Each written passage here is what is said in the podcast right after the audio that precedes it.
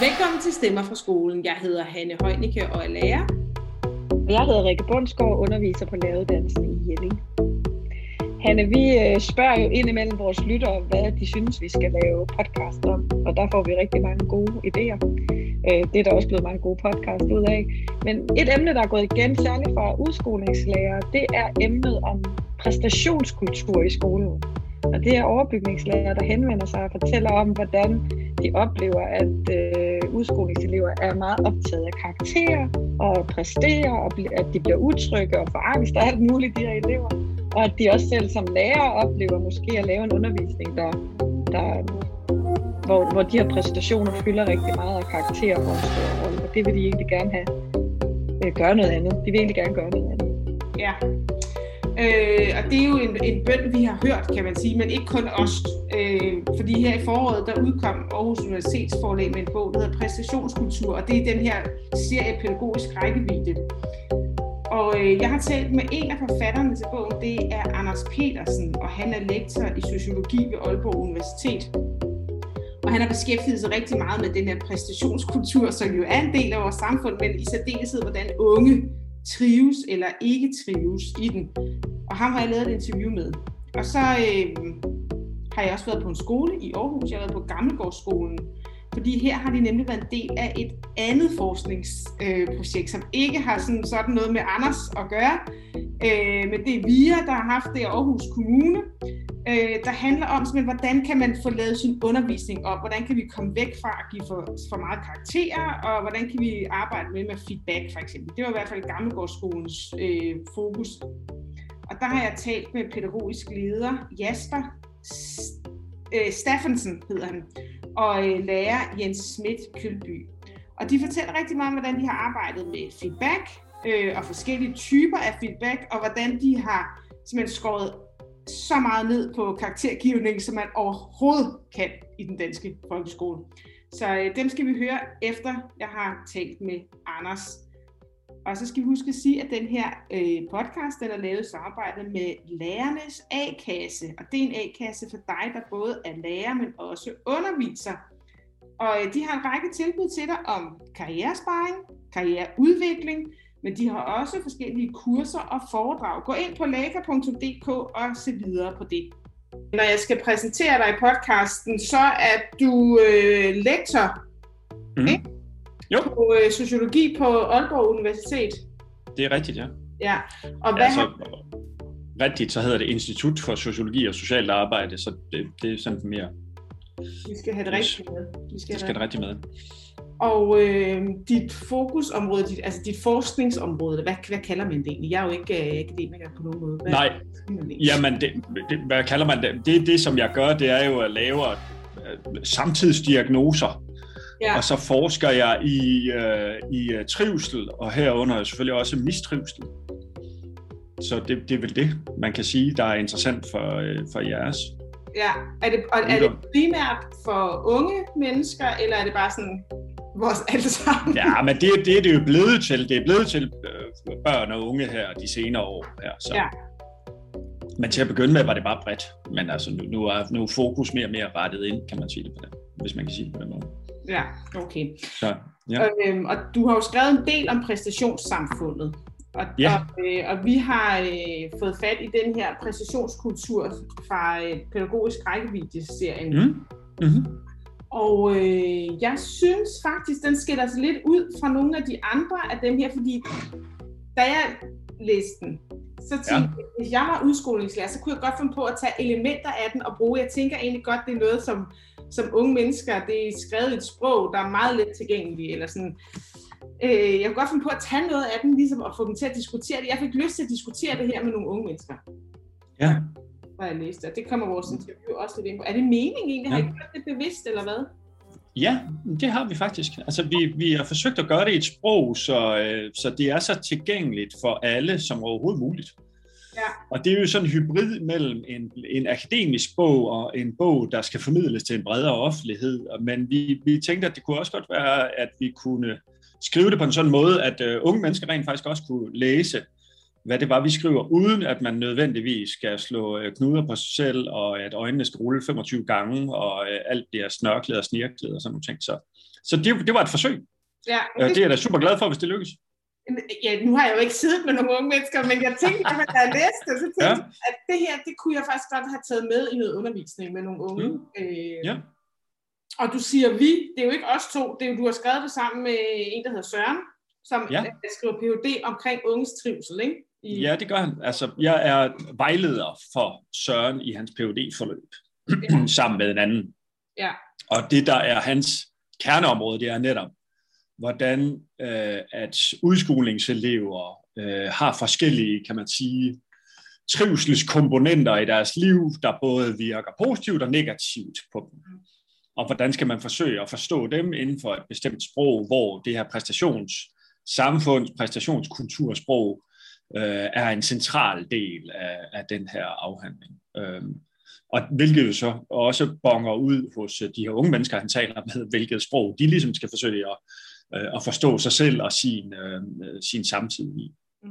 mm. Ja, det har jeg også nogle eksempler på faktisk i den her. Mm. Ja, ab- absolut. Ja, nå, super. Men lad os mm. komme mm. til, det vil vi også tale lidt om i vores podcast, altså andet ja. folk at bruge den, fordi de kan jo downloade den gratis. Altså, det, ja. den er meget let tilgængelig, må man sige. Nå. Det er vildt. Det er helt vildt. Men øh, lad os komme i gang med selve interviewet. Mm.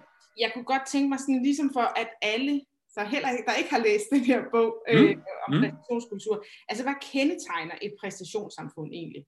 Mm. Det karakteristiske ved et præstationssamfund, som jeg har beskrevet det, er, at det er et samfund, der har ophøjet alle former for præstation øh, til at være det absolut mest saliggørende, vi overhovedet kan forestille os i dag. Det vil sige, at du skal over en bred kamp på flere forskellige arenaer, præstere uafbrudt og hele tiden for at gøre dig gældende, for at få et godt liv, for at øh, være, øh, skulle jeg til at sige, et menneske, der lykkes med din tilværelse. Og du er sådan set blevet til det, du præsterer. Så øhm, i præstationssamfundet, der bliver vi alle sammen gjort til det, som jeg tidligere har beskrevet som præstationsindivider. Det er det, der karakteriserer os. Hvad har du gjort? Hvad kan du gøre? Hvad kan du yde? Hvad kan du formå? Øh, og det er det, der bliver vores øh, vurderingsmærke, så at sige, øh, hele tiden. Så, så det er den overordnede karakteristik. Ja, hvordan adskiller det sig fra tidligere tider? For jeg siger det her med, hvordan man, altså det du siger, at, at, at det karakteristiske, det er, hvordan du præsterer i alle arenaer. Mm. Mm. Sådan var det måske ikke sådan for 50-60 år siden, men hvis jeg kigger på mine forældre, der skulle mm. præstere i noget, der var et spejlbillede af deres forældre. Mm. Og hvordan Præcis. adskiller det sig? Altså. Ja, Altså det, som jeg øh, har forsøgt at gøre, er at lave en adskillelse mellem det, jeg kalder for disciplinære samfundet og så præstationssamfundet. For disciplinære samfundet er meget godt karakteriseret ved det, du siger, hvor man så at sige skal holde sig på måtten til at gøre det, som nogle andre har sagt, man skal gøre. Det vil sige, at du skulle leve op til dine forældre og til samfundets forventninger om, hvad du skulle blive til øh, og hvor du øh, skulle holde dig selv lidt i baggrunden og ikke realisere dig selv for meget i forhold til, hvad der var muligt for dig. Og der vender præstationssamfundet op og ned på det hele og siger, jamen hov, vi vil jo også som individer gerne så at sige ud og realisere os selv, og øh, dermed kvæg vores præstationer gøres til noget særligt, noget unikt, øh, noget specielt, øh, som ikke står i skyggen af, eller skal ses i lyset af, hvad vores forældre gjorde, eller hvad der er nogen, der har fortalt os, vi skal gøre. Så på den måde så kan man sige, jamen det var jo sådan set et, et meget fint, kan man sige, øh, øh frigørelsesprojekt, vi har været vidne til med præstationssamfundet. Øh, problemet bliver bare, at præstationssamfundet slår over til at blive et, et kravssamfund. Øh, altså, hvis du skal lykkes, så skal du præstere. Hvis du skal skrive en succesrig tilværelse ind på kontoen, så er det kun kvæg det, du kan præstere. Den måde, du bliver bedømt på, er via dine præstationer. Det er når du præsterer godt, at du får anmærkninger.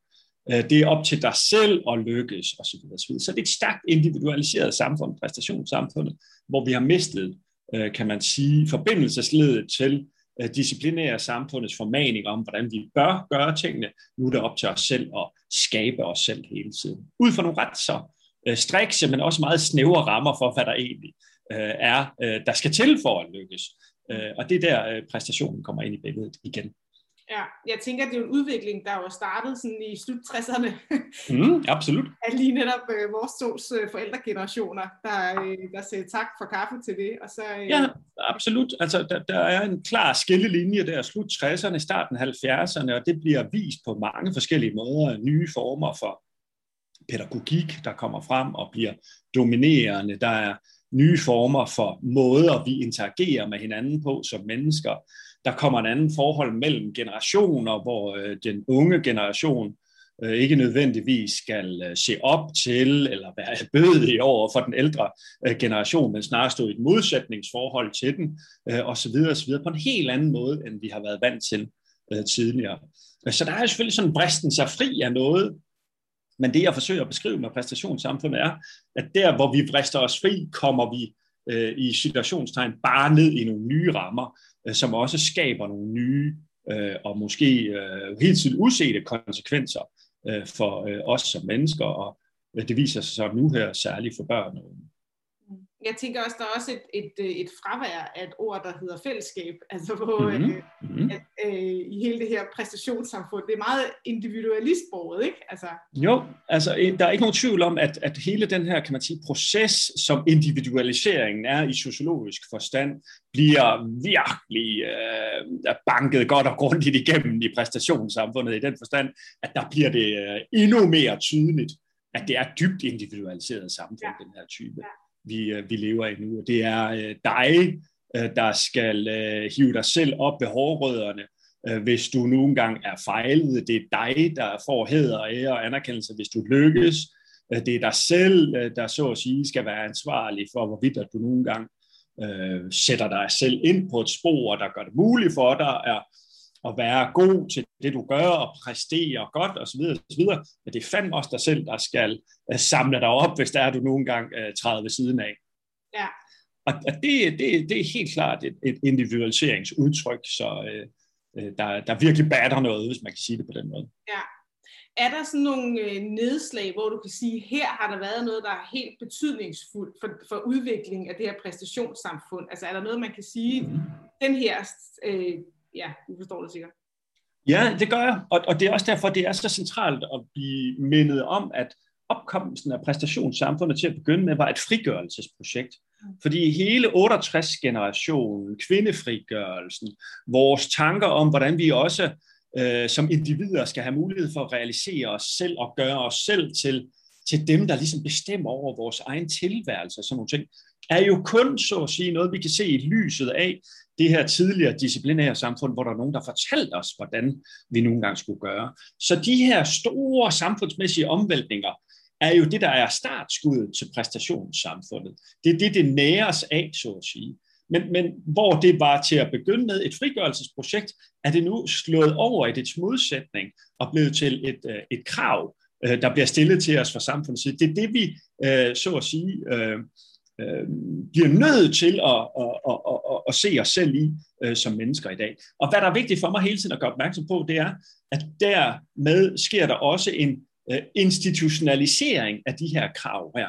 Altså de bliver lagt ind i rammerne for den måde, vi nu engang gør mennesker på i de institutionelle sammenhæng, vi er i, hvor øh, skolen er et, øh, for mig at se super godt eksempel på det, daginstitutioner øh, er et andet øh, for min egen verden, universiteterne i særdeleshed, øh, gymnasier lige så. Så, så det der med at skulle være det gode, præsterende, øh, evigt øh, vurderede, øh, der bliver dømt, øh, evalueret og bedømt efter de her øh, præstationskrav, øh, øh er noget, der ligger i rammerne i de institutioner, vi nogle gange er i. Øh, og derfor bliver de så også så forbandet stærke jo, øh, fordi så bliver det jo noget, vi reagerer efter og tager til os, også som mennesker. Ikke? Det, det, det der er kongstanken simpelthen her. Ja, fordi det er umuligt. Altså, man kan jo ikke tage præstation ud, altså på ingen måde af skolen. Det er jo nærmest en præstationsinstitution. Ja. Altså heller ikke i samfundet. Og det er jo også, vi, er jo også, ja. vi øh, har jo også stor glæde af de præstationer, der bliver, der bliver gjort hver eneste dag. Ikke? Altså. Absolut. Og det, det her, det er et, på nogen som helst måde et korstog imod præstation som fænomen. Og vi gør rigtig meget ud af i vores nye bog at starte med at sige, at det vil være helt umuligt at forestille sig, at man ikke skulle præstere, at man ikke skulle gøre det godt. Og vi er også godt og grundigt, øh, kan man sige, vi har gavn af som mennesker og yde noget og lave nogle bedrifter osv. osv. Det, det er slet ikke det, der er vores anke, og det har aldrig været min anke i det, jeg har skrevet øh, om præstationssamfundet. Men det, der er problemet, det er, når præstationerne, som vi skal bedrive, kun har én ramme, som de skal begås indenfor. Mm. Når de bliver så ensidige, at alt, hvad de bedømmes efter, er den samme, skal man sige, skabelon, den mm. samme alen, som vi nogle gange måles efter. I alt, hvad vi stort set foretager os. Der bliver det problematisk, at vi ikke har nogen mulighed for at adskille, hvornår kan vi præstere øh, på forskellige artede måder, der kan være til gavn for lige præcis det her område. Det var så i skolen, øh, det var så, når vi nogle gange er i familien, det var så, når vi er på nettet, det var så som køn, det var så på alle mulige arenaer, som vi nogle gange skal præstere på. Ikke? Men, men, men det er som om, at bedømmelseskriterierne for vores præstation øh, er skåret over den samme kamp. Ikke? Og ja. det er altså problematisk. Ja, den, altså, den tendens, du snakker om der, det er jo også det, som nogen vil kalde sådan noget perfekthedskultur. Ja, altså, hvad absolut. På det her ja. perfekthedskulturen egentlig. Ja, og, og der er det jo, at det er, er, er min tanke, at perfekthedskulturen er jo en konsekvens af præstationssamfundet. Vi kan ikke adskille de her ting fra hinanden. Jeg ved, at der har været ryster øh, fremme om, at perfekthedskulturen var der, vi skulle slå ned, og det er det, der er problemet. Men, men det, øh, der øh, for mig at se bliver gjort, når vi gør det, og når vi taler om det på den måde, så siger vi så, jamen så kan vi øh, så at sige øh, øh, separere øh, perfekthedskulturen fra øh, præstationssamfundet, og så kan vi gøre noget ved den øh, ved at sige til øh, forældrene, til de her unge mennesker, der vil gerne vil være os perfekte, jamen det skal I fikse. Det, det, så, så må I gøre noget ved det. I skal ikke tro, I skal være perfekte. Men det er jo for mig at sige netop at individualisere et problem, der er strukturelt betinget. Ikke? Altså, så gør vi jo det her til noget, siger til det enkelte barn, men du skal bare lade være med at tro, at du skal være så perfekt, så, så, så går det nok over. Jamen, hvad nu hvis, undskyld, jeg siger det, at de her institutionelle rammer er lagt an til, at det er det bedste, du skal kunne gøre, netop at være det perfekte. Så er det jo fuldstændig umuligt at bede det enkelte menneske om at stå og sige, nå, nej, så vil jeg ikke alligevel. Altså, undskyld, jeg siger det, det er jo, det er jo, det er jo, det er jo helt håbløst ikke? Øh, for mig at se. Øh, og adskille de her to ting fra hinanden netop, og gøre det til det individuelle problem, at vi bare skal slutte med at være perfekte. Ikke? Det, det, det hænger jo ikke sammen. Nej. Det, er også et, det er også et begreb, man hører rigtig meget i forhold til unge og sociale medier. Mm. Der har ja. mine egne meget lidt videnskabelige oplevelse af det at være teenageforældre. Der ved jeg, altså, det er ikke fordi, jeg ikke skal blande mig i det, eller det er ikke fordi, jeg kaster mm. håndklædet i ringet, men det er utrolig svært at påvirke noget som helst i forhold til ikke at fremstå perfekt på de her sociale medier. Altså, ja, og, og, hvad, jeg ser helt død ja. i øjnene, når jeg siger noget til hende om det. Ikke? Altså. Ja. Jo, og hvad værre er, hvis du nu gør det her til et anlæggende mellem dig og din datter, eller hvis jeg gør det til et anlæggende mellem min søn og mig selv, mm. som om, at det er noget, jeg og ham kan afgøre, hvorvidt at det, der nogle gange bliver bedømt på sociale medier, er det at fremstå som værende et perfekt menneske i alle mulige forskellige afskygninger. Jamen så gør jeg det til en opgave, jeg per definition, hverken fra hans eller min side, kan vinde. Altså det går ikke. Jeg, jeg kan aldrig nogensinde, så at sige, komme i mål med den opgave. Og dermed så fejler jeg også i den opgave, han vil fejle i den opgave. Og dermed så bliver det jo til et yderligt problem. Altså, vi er dumpet i det her, kan vi sige. Ikke? Og det æder med noget lort. Fordi vi, vi skal jo ikke gøre flere ting til ting, som børn og unge mennesker kan dumpe i. Vel? Øh, men vi skal snarere gøre noget ved det, som vi som voksne øh, kan have øh, bare nogenlunde øh, kontrol over. Nemlig, hvad er det for nogle strukturer, vi nogle gange bygger op omkring de her øh, børn og unge mennesker. Øh, det er for mig at se helt essentielt øh, at, at tænke på den måde. Ja, så vi skal væk fra det individuelle, altså både i øh, måden at agere på, men også i løsningen på det, og så ind i fællesskabet, kan man sige. Ikke? Ja, absolut. Det her det er jo et kollektivt ansvar. Ja. Det, det er jo en social, kan man sige, øh, problemstilling, vi gør opmærksom på, når præstationen antager den form, som den gør, inden for rammerne af præstationssamfundet, og det ligesom udmyndter sig i den her præstationskultur, øh, der i allerhøjeste grad har stået rod i skolen, som vi nogle gange beskriver i bogen der. Ikke? Så, så er det jo et kollektivt ansvar. Det er jo ikke noget, der kan individualiseres på den der måde. Nej. Øh. Nu snakkede du om, at du var øh, din, din forfattermarker her, Søren, han skrev Ph.D. omkring unge, og jeg kunne godt tænke mig, at du kom lidt ind på at tale om, hvad betyder det for de her unge mennesker at leve i det her præstationssamfund? Altså, ja. hvilken påvirkning har det på dem? Ja, det vi ved fra forskningen nu, det er, at det er naturligvis fuldstændig umuligt at slå alle unge over en kamp. Altså vi kan ikke sige, jamen unge har det per definition på den og den måde. Men vi kan sige, at vi med de unge, som Søren har talt med i udskolingen i de fire skoler, som han nogle gange har lavet interviews i, har forskellige artede øh, indtryk af, hvordan præstationskulturen påvirker Øh, de unge mennesker på forskellige arenaer. Og, og der er ikke nogen tvivl om, at der er, kan man sige, en dyb indsigt hos de her unge mennesker, det er en væsentlig del, om at de lever i den her type af præstationskultur. De ved det, for at sige livet, de ved det sgu godt. Ikke? Og de ved også godt, at det påvirker dem i den måde, de er på i sig selv og over for andre. Det vil sige, når de nogle gange agerer på skolen sammen med deres kammerater, når de agerer på nettet, i familien osv. osv. og i allerhøjeste grad også, særligt for pigerne som køn, ikke? hvordan er det, vi er. Og så har det den effekt på dem, at det er noget, der spiller dem et pus i baghovedet hele tiden, når de nogle gange skal præstere på de her forskellige arenaer. De stiller sig den her type af spørgsmål. Er det nu godt nok? Fremstår jeg så nu så godt, som jeg nogle gange kan? Duer jeg nu til det, jeg nogle gange skal du til? Når jeg får den her karakter, jeg får i skolen, er det så ens betydende med, hvis det er en halvdårlig karakter, at min fremtid er helt røget?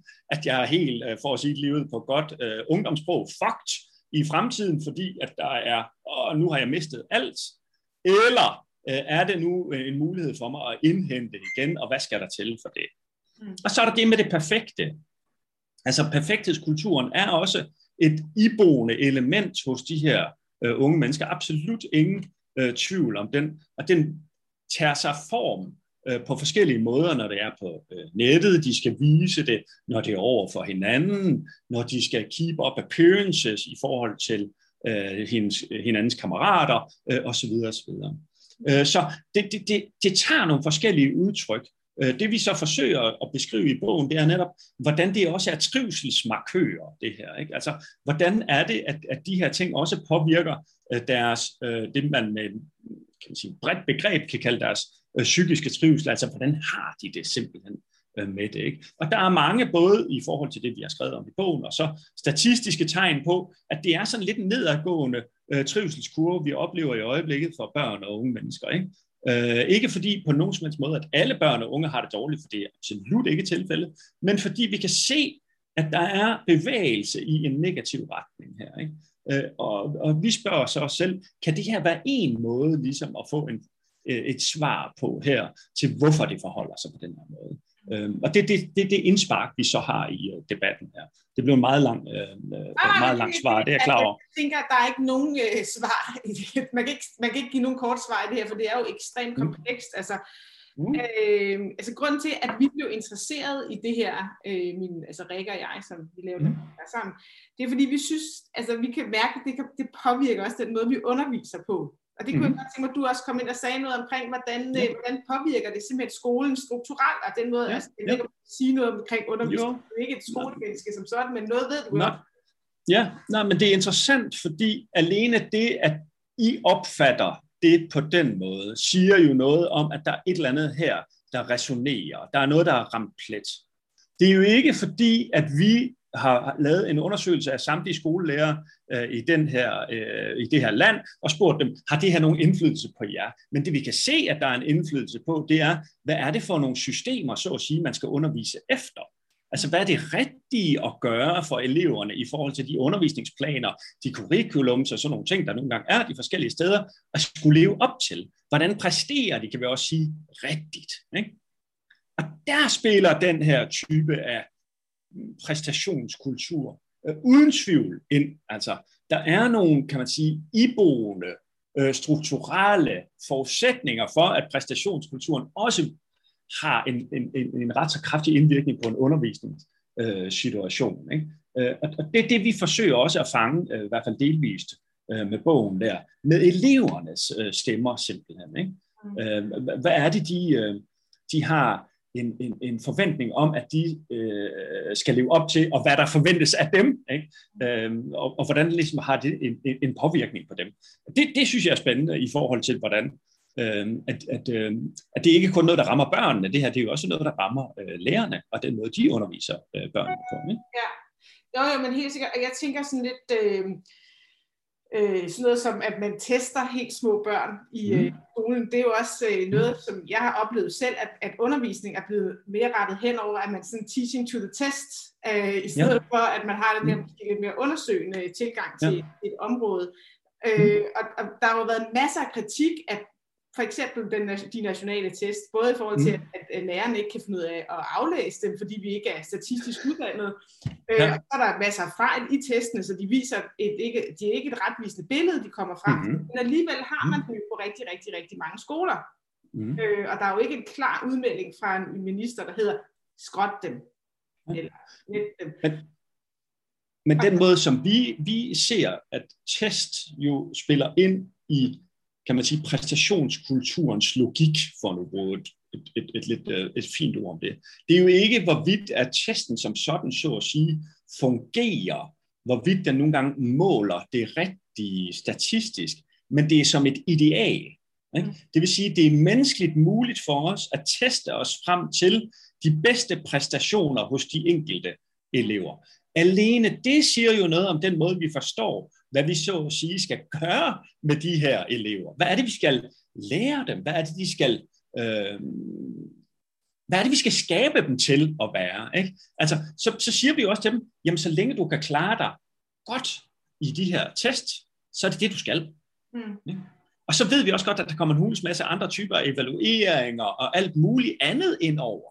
Ikke? Så, så hver enkelt folkeskole har jo mulighed for øh, at skabe sin egne test, øh, værktøjer, som de også kan benytte sig af. Ikke?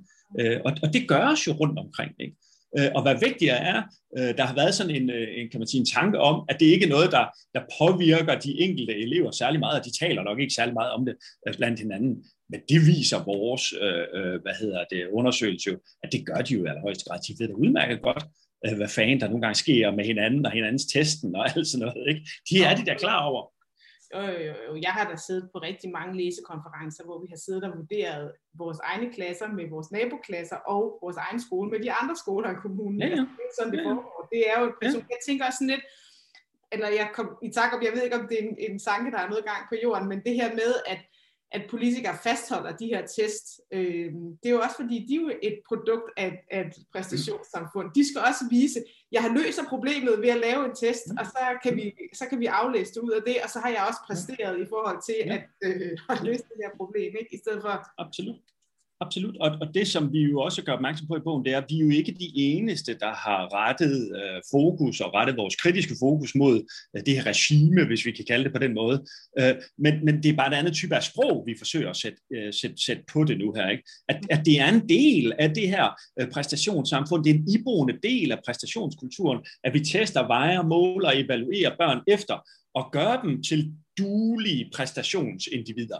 That's it. Altså, det, det, det er det, der ligesom er kernen i det hele. Og det bliver nogle mærkelige fluffy idealer, de her uh, test her, ikke? Fordi, ja, vi ved godt, hvad der skal til, uh, men samtidig, ikke, så uh, er det alle mulige, kan man sige, udenomsregninger, uh, der skal gøres, som det enkelte uh, barn, det enkelte elev selv skal finde ud af, for at kunne frem frem uh, til det rigtige svar og sådan noget. Så det, det er sgu ret forvirrende, altså. Øh, samtidig med, at det, det, det er ret øh, klart. Det, det er ekstremt øh, kompliceret øh, stof, det her. Ikke? Mm. Mega kompliceret at agere i, ja. som lærer. Altså helt vildt. Ja. Ja. Øh, men altså samtidig så synes jeg også øh, ofte, at der, eller der er en tendens, der hedder, at skolen har til opgave at løse nogle ret komplekse problemstillinger i samfundet. Ikke? Mm. Øh, og der kan man sige, det, det, er det overhovedet muligt for skolen at gå en anden vej end, end, øh, end, end den vej, som samfundet kører? Er, vi, er skolen ikke bare sådan et ekko af den tendens, der er i et samfund? Altså... Jo, altså jeg, jeg, jeg som almindelig lægmand og far, øh, har jeg ganske ofte stillet mig det spørgsmål, er det dog rimeligt, at skolen skal være det sted, hvor samtlige samfundsmæssige problemer skal løses? Mm. For det er som om, at hver eneste gang, man ligesom observerer et problem, så er der nogen, der står og råber og skriger på, at det må vi også have noget om i skolen. Om det så er øh, finanskrise, øh, om det er øh, klima, øh, om det, hvad fanden det nogle gange er af store samfundsmæssige øh, problemstillinger, så skal vi bare janke det ned i skolen, og så skal de nok fikse det øh, på den måde. Og det, det forekommer mig ikke at være rimeligt, øh, øh kan jeg sige det på den måde. Og så ja, øh, skolen er jo også et ekokammer, selvfølgelig er det øh, samfund, det nogle gange er en del af, Øh, og det er også derfor, at det for mig jo er en samtidsdiagnose og en samtidskritik, ikke? som jo øh, retter sig imod, hvad det er for en overordnet kan man sige, ramme, vi ligger for at gøre mennesker i den tid, vi nogle gange er i. Og så er det, at institutionaliseringen af den logik jo i allerhøjeste grad øh, rammer ned i skolen, for det er jo der, der bliver gjort mennesker, hvis vi kan sige det på den måde. Ikke? Det, vi gør dem jo til de borgere, vi gerne vil have ude på den anden ende, og hvad er det for nogle rammer, vi nogle gange benytter os af der? Og hvis præstationssamfundet og præstationskulturen er de rammer, jamen så kommer der jo nogle helt øh, specifikke mennesker ud af det. Ikke? Øh, øh, sådan er det. Og så vil jeg bare rejse det her lidt øh, fromme spørgsmål. Hmm, øh, er det det, vi gerne vil? Ikke? Ja, ja. Der var også en, en, en, en statsminister, der engang sagde, kan vi gøre det lidt bedre? Mm. jo, og det, og det er jo interessant, ikke? fordi øh, i den øh, forestilling ligger der jo, at man ligesom justerer og skruer lidt og rykker lidt ind og sådan nogle ting. Ikke? Øh, og, og, og spørgsmålet er jo, øh, hvad er det for nogle værktøjer, vi skal have fat i her for at lave noget, der i den her sammenhæng batter noget? Nytter det noget, vi bare lige skruer lidt her og trykker lidt der og øh, skubber en lille bitte smule der? Det, det, det er jo ikke sikkert, men, men alene det, vi har snakken her nu, er jo et, øh, et godt udgangspunkt, ikke? Så, så kan vi da komme i gang på den måde. Ja, altså jeg ser, jeg ser altså uden at være sådan skoleforsker, så ser jeg ligesom sådan to tendenser, at, øh, at der er en stor tendens, der hedder, at vi mm. kører bare på med fuld hammer på præstationssamfundet. Mm. Men så blandt andet i Aarhus, som jo ikke ligger så langt fra, hvor du sidder lige nu, der har de ja. faktisk haft nogle forsøg, i, i hvert fald sidste år, øh, ja. hvor de har prøvet at have mere fokus på feedback og de her præstationsfrie rum, øh, som mm. vi også skriver lidt om i jeres bog. Ja. Altså, Ja.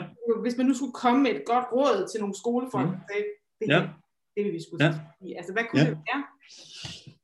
Det, som igen øh, vi skal være opmærksom på som forskere her under inden for det her område, det er selvfølgelig, hvor er det, der er nogle små, kan man sige, lommer, mm. hvor øh, vi kan se, der er nogle modsætningsforhold til det store billede. Og der, der er det jo Aarhus jo et rigtig godt øh, eksempel på det. Øh, ingen tvivl om det. Øh, når jeg så er mest øh, kritisk, når jeg står op om morgenen, så tænker jeg så med mig selv, ja, det er meget fint, men batter det noget? Ikke? Har vi fat i den lange ende her? Når jeg er mest positiv, så siger jeg, det kræfter med godt, øh, nu sker der noget, og det skal vi tage ved lære af, og det håber jeg også andre tager ved lære af. Mm. Og så bare en lille, kan man sige, øh, begrebsafklaring her. Altså vi taler med vilje ikke om præstationsfri rum. Vi mm. taler om præstationsfrigørelse. Okay. Fordi vi kunne godt tænke os at tale om præstationer i en anden kontekst. Mm.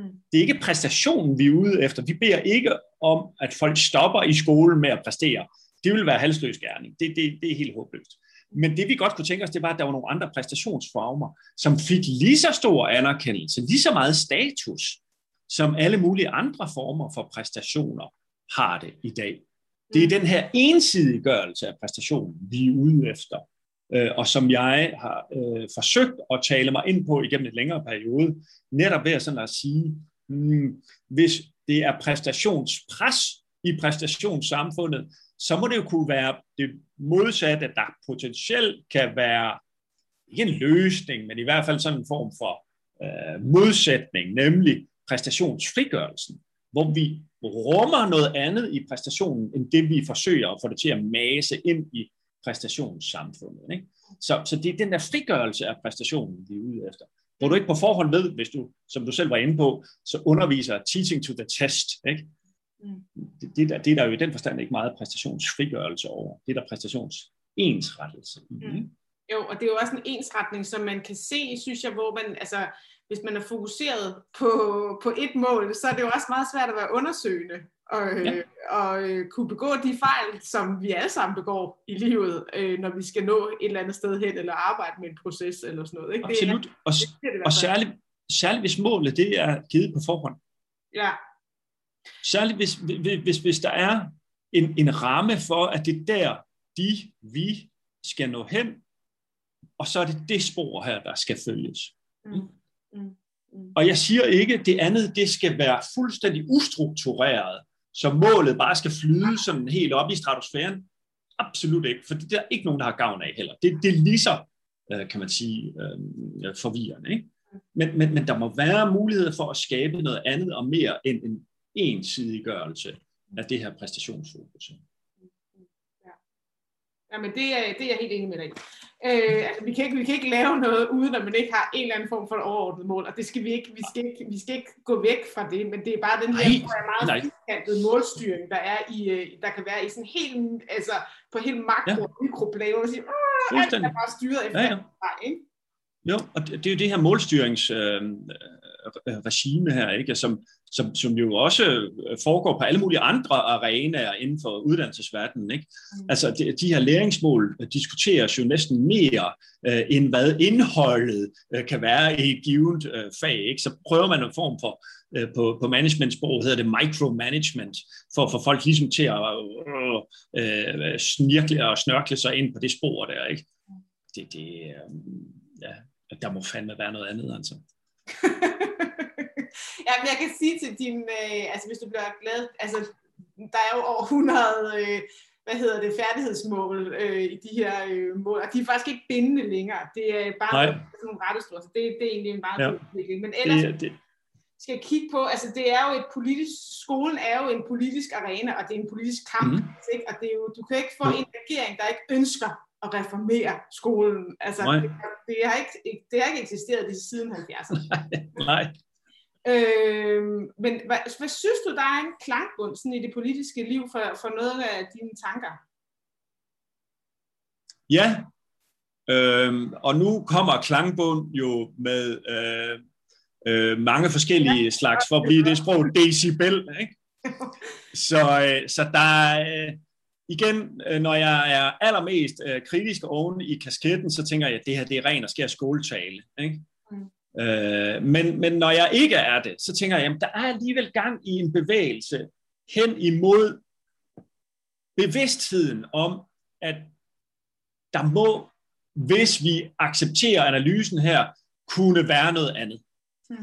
Øh, og det, der er øh, for mig at se altid den store trumf, det er, det her det drejer sig jo for fanden om vores børn og unge menneskers øh, trivsel, øh, dannelse, øh, opvækst, øh, fremtid, øh, som vi øh, på mange måder jo øh, bliver nødt til at tage bestik af, øh, når det nogle gange forholder sig på, øh, på den måde, øh, som det gør. Øh, og det er ikke fordi jeg, og det øh, vil jeg gerne lige skynde mig at sige nu, og det skulle jeg have sagt til at starte med, jeg har jo ikke løsningen på nogen som helst måde. Det er jo ikke sådan, at no, fuck man, nu sætter vi to streger under det her, og så har Anders fikset sagerne. Ikke? Altså det, det er jo ikke det. Men, men det her, det er et perspektiv, et spor, en mulig øh, løsning på noget. Ikke? Og, og den, den synes jeg, der, det synes jeg, der er værd at drage med ind i øh, debatten her. Øh, og når jeg som sagt er mest positiv, så synes jeg, jeg kan høre det rundt omkring.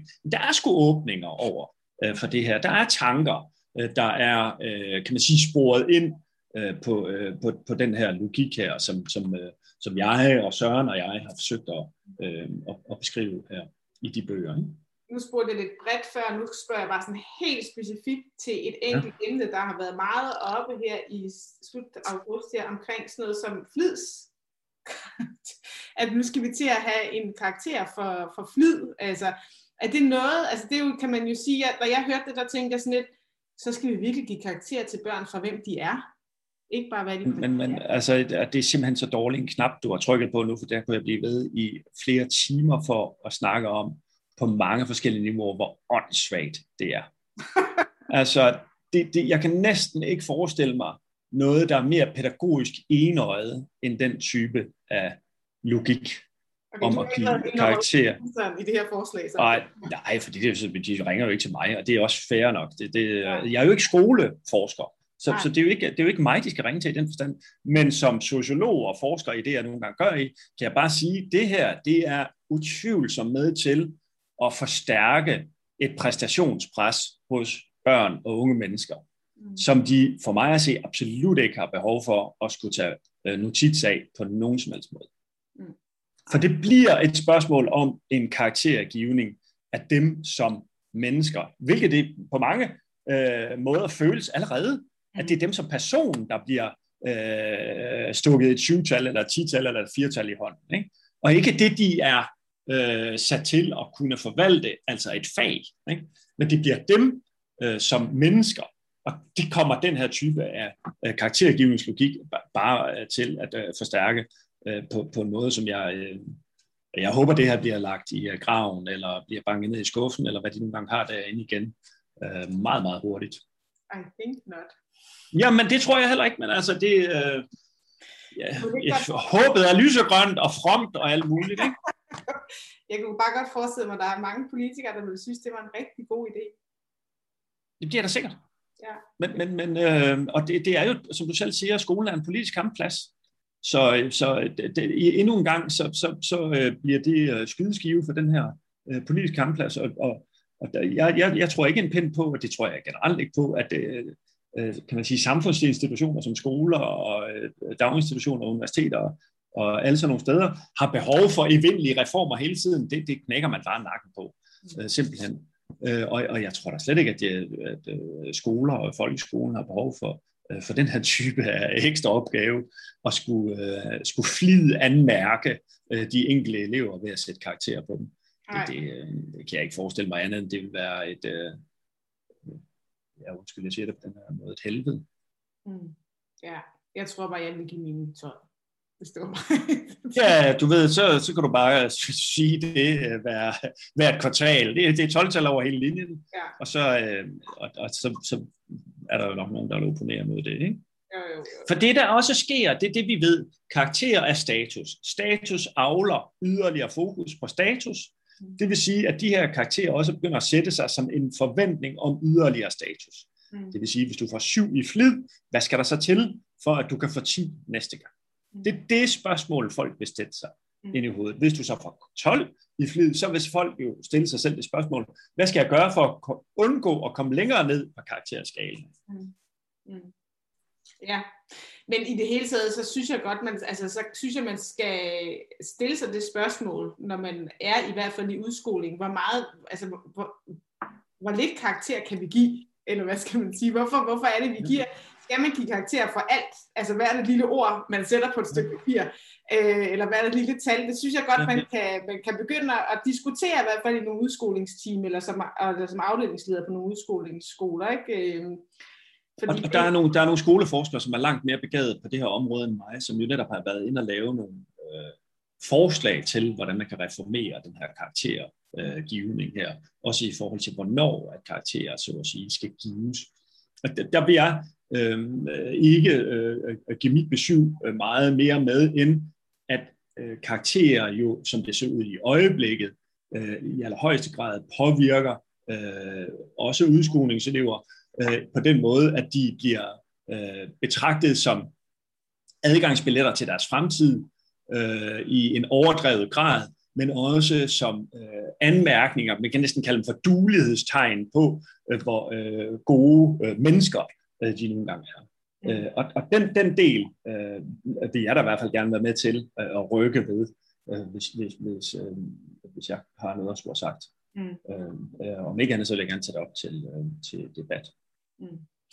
Jeg vil lige stille dig et sidste spørgsmål, fordi vi mm. har øh, altså vi har tidligere sagt, det er ikke den enkelte unges ansvar at, at gøre op med det her, men man kan sige, at hele, hele den her proces startede af nogle unge mennesker, øh, mm. i slutningen af 60'erne, der ligesom sagde, vi gider mm. ikke det her pligt, øh, ja. leve i vores forældres, leve op til vores forældres øh, for, øh, forventninger til os og sådan noget. Hvordan ser det mm. egentlig ud i dag? Altså er der en tendens blandt unge som samfundsgruppe, der ligesom siger, vi gider ikke det her? Mm. Ja, det er der nogle steder. Og jeg er heldigvis øh, også opmærksom på, at unge mennesker og børn er ekstremt øh, dynamiske og gode til at finde sammen i, i fællesskaber og kollektive enheder, øh, Øh, når det drejer sig om ting, de gerne vil gøre oprør imod. Øh, jeg, er selv rigtig øh, spændt på og interesseret i de her klimabevægelser, der nogle gange, særligt med unge mennesker, virkelig tonser derudad i øjeblikket. Så, så der er jo i den forstand masser af god, kan man sige, kollektiv og fællesskabsenergi, som, som, som banker løs derudaf. Men et, kan man sige, overordnet øh, opgør, øh, oprør, øh, som man så konturerne til i, i 68, øh, det, det, jeg, jeg kan ikke få øje på det nu her. Jeg kan få øje på små øh, skridt i nogle forskellige retninger. Det er jo også godt være, der kommer det indenfra, mm. øh, kan man sige, folkeskolen, men spørgsmålet er, om, om, om alderen er imod øh, mod dem der, det, det, skal jeg ikke kunne, øh, det skal jeg ikke kunne sige. Men, øh, men, men der er sådan små bevægelser rundt omkring, og det, det, det synes jeg er herligt, øh, at der er det. Og, og samtidig med det, så, så kan jeg også, jeg, være, jeg er altid meget påpasselig med øh, at sige til, øh, til børn og unge mennesker, hvorfor gør I ikke bare oprør? Ikke? For det er jo endnu en opgave, man så lægger på dem. Ikke? Så, så bliver det lige pludselig igen deres, gud, nå ja, det er fandme også rigtigt, så må vi nok heller øh, sørge for at, at gøre oprør med det her. Men, men det, gør, det er jo ikke bare lige øh, at gøre det. Men, altså, det er jo ikke bare sådan noget, du, du vågner op om morgenen og så tænker, øh, gud, nu er det det, der er på dagsordenen, det får jeg lige hele øh, 9. Øh, B øh, og A med på, øh, og så skrider vi. Mm. Det, det, det, sådan fungerer det jo ikke. Mm. Mm. Nej, men altså man kan jo også sige, at selve ungdomsområdet var jo en lille gruppe i samfundet. Øh, det var, var meget lille. Bare, i, i, samme, I samme år blev der bygget en million parcelhuse, og folk ja. ønskede at leve det meget småborgerligt liv, men alligevel har det haft en ret stor indflydelse på vores samfund, ja. fordi det var ligesom ja. global i den vestlige verden i hvert fald. Og, øh, ja. tendens, ikke? Altså, jo. Kan jo også... du, har fu- du har fuldstændig ret. Nogle gange så behøver der øh, kun små bølger, der kan skabe kæmpe store ringe mm. i vandet. Ikke? Det, det, det, det er der ingen tvivl om. Øh, og det, det, det ved vi ikke endnu. Jeg ved det i hvert fald ikke, hvorvidt at de her bølger, vi ser nu, skaber de her sådan meget store øh, ringe i vandet her. Men øh, det, det, det, det må vi jo følge, øh, og så kan man jo have lov til at håbe en gang imellem også, at det er det, der sker. Men, men vi, må, vi må vente og se, så at sige. Tak fordi du ville deltage. Selv tak. Det har været en fornøjelse. Jeg er taget ud til jer, fordi jeg læste om jer i folkeskolen jeg synes, det var et super spændende projekt, og vi, øh, Rikke og jeg, som jeg lavede den her podcast sammen med, vi vil gerne i lang tid vil lave noget om den her præstationskultur. Fordi øh, man kan jo ikke tage præstationen ud af skolen. Øh, men samtidig så påvirker den jo også vores undervisning. Mm. Og det skal vi snakke lidt mere om med jer, men jeg kunne godt tænke mig at høre lidt om det projekt, I har været en del af. Hvordan er I kommet i gang, og hvad gik det ud på? Bare sådan, så folk ligesom er med alle sammen. Jamen, hvis jeg skal, skal starte, så var det, øh, det hele startede ved, at vores rådmand, øh, Thomas Medum, øh, var på besøg på skolen øh, og tog fat i vores daværende øh, skoleleder, øh, Torben Jensen, øh, og spurgte ham til, hvordan han var ledes med det her med øh, han havde et, et fokus på lige præcis præstationskultur. Øh, altså det hed Rødmanden? Ja. ja. Øh, sammen med Jakob Mark mm. fra, fra SF. Mm. Øh, og hvordan karakterer øh, på daværende tidspunkt kunne have en indflydelse øh, både på ungdomsuddannelser og i folkeskolen øh, på, øh, hvad skal man sige, trivsel blandt, mm. blandt unge. Ja. Øh, og det var vi, øh, det kunne vi godt se os selv ind i. Det var vi rigtig øh, spændte på, og hvad skal man sige, øh, eller kunne i hvert fald se os selv ind i øh, og, og blive klogere på øh, sammen med nogle andre skoler. Så det var egentlig initieret af, af, af rådmanden. Øh, og, og på den måde øh, blev der lavet en følgegruppe øh, i forvaltningen og, og med nogle, nogle skoler, der, der synes det kunne være spændende at mm. arbejde med. Mm. Og hvor lang tid er det? Er det tre år siden, I har kørt på det nu her? Det er tredje år, I har nu her, eller fire år? Ja, vi, vi uh, selve projektet har kørt i to år ja. uh, med følgeforskning. Ja. Og nu er vi sådan set egentlig startet op på tredje år, hvor vi sådan lidt kører solo, altså mm. vi kører selv ja. uh, videre. Og de, og de positive ting, vi har, vi har med fra projektet, dem, dem prøver vi så at fortsætte nu. Mm. Um, hvor vi jo, nu er jeg jo en af dem, der, der afsluttede med, med 9. klasse sidste år, så nu skal vi jo ned og starte igen nede i 7. og, og kan køre et projekt uh, igen fra, fra 7. og 8. 9. Så I har valgt at fortsætte med Vi har simpelthen valgt at fortsætte ja. med, i hvert fald dele af det. Ja, ja. fordi man kan sige, at I skulle have dispensation til ikke at give så meget karakter, eller hvad? Ja, vi fik dispensation for at, at, at lade være med at give øh, en af de standpunktskarakterer, der skulle gives ja. i løbet af året. Der skulle gives tre normalt, og vi gav kun to. Men øh, det gør jo ikke en stor forskel. Nej, det tænker jeg egentlig heller ikke. Så der... men men det, rent, rent faktisk er det ikke en dispensation, fordi det, det er øh, lovkravet, traditionen har egentlig været, at man i udskolingen eller i 8. og 9. har givet tre standpunktskarakterer. Mm.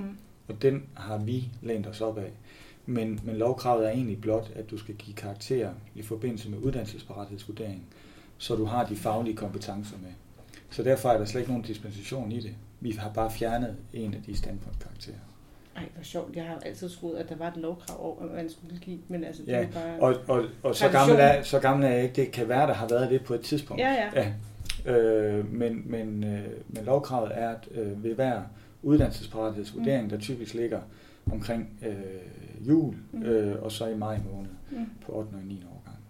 Nå, ej, hvor sjovt. Det kunne være, i virkeligheden så skulle, ville det nok være sundt for rigtig mange udskolingslærer og, og udskolingsledere lige at kigge det her igennem. Hvad mm. er det mm. egentlig, vi gør? Gør vi for meget i virkeligheden? Ja. Eller, altså, ja. Men vi fandt jo ret hurtigt ud af, at det gjorde ikke en stor forskel for eleverne, Nej. at man fjerner den her enkelte uh, standpunktskarakter. Så, uh, så man kan sige, at vores arbejde har rigtig meget også været, hvordan er det så, vi, vi uh, erstatter den, altså hverdagskaraktererne.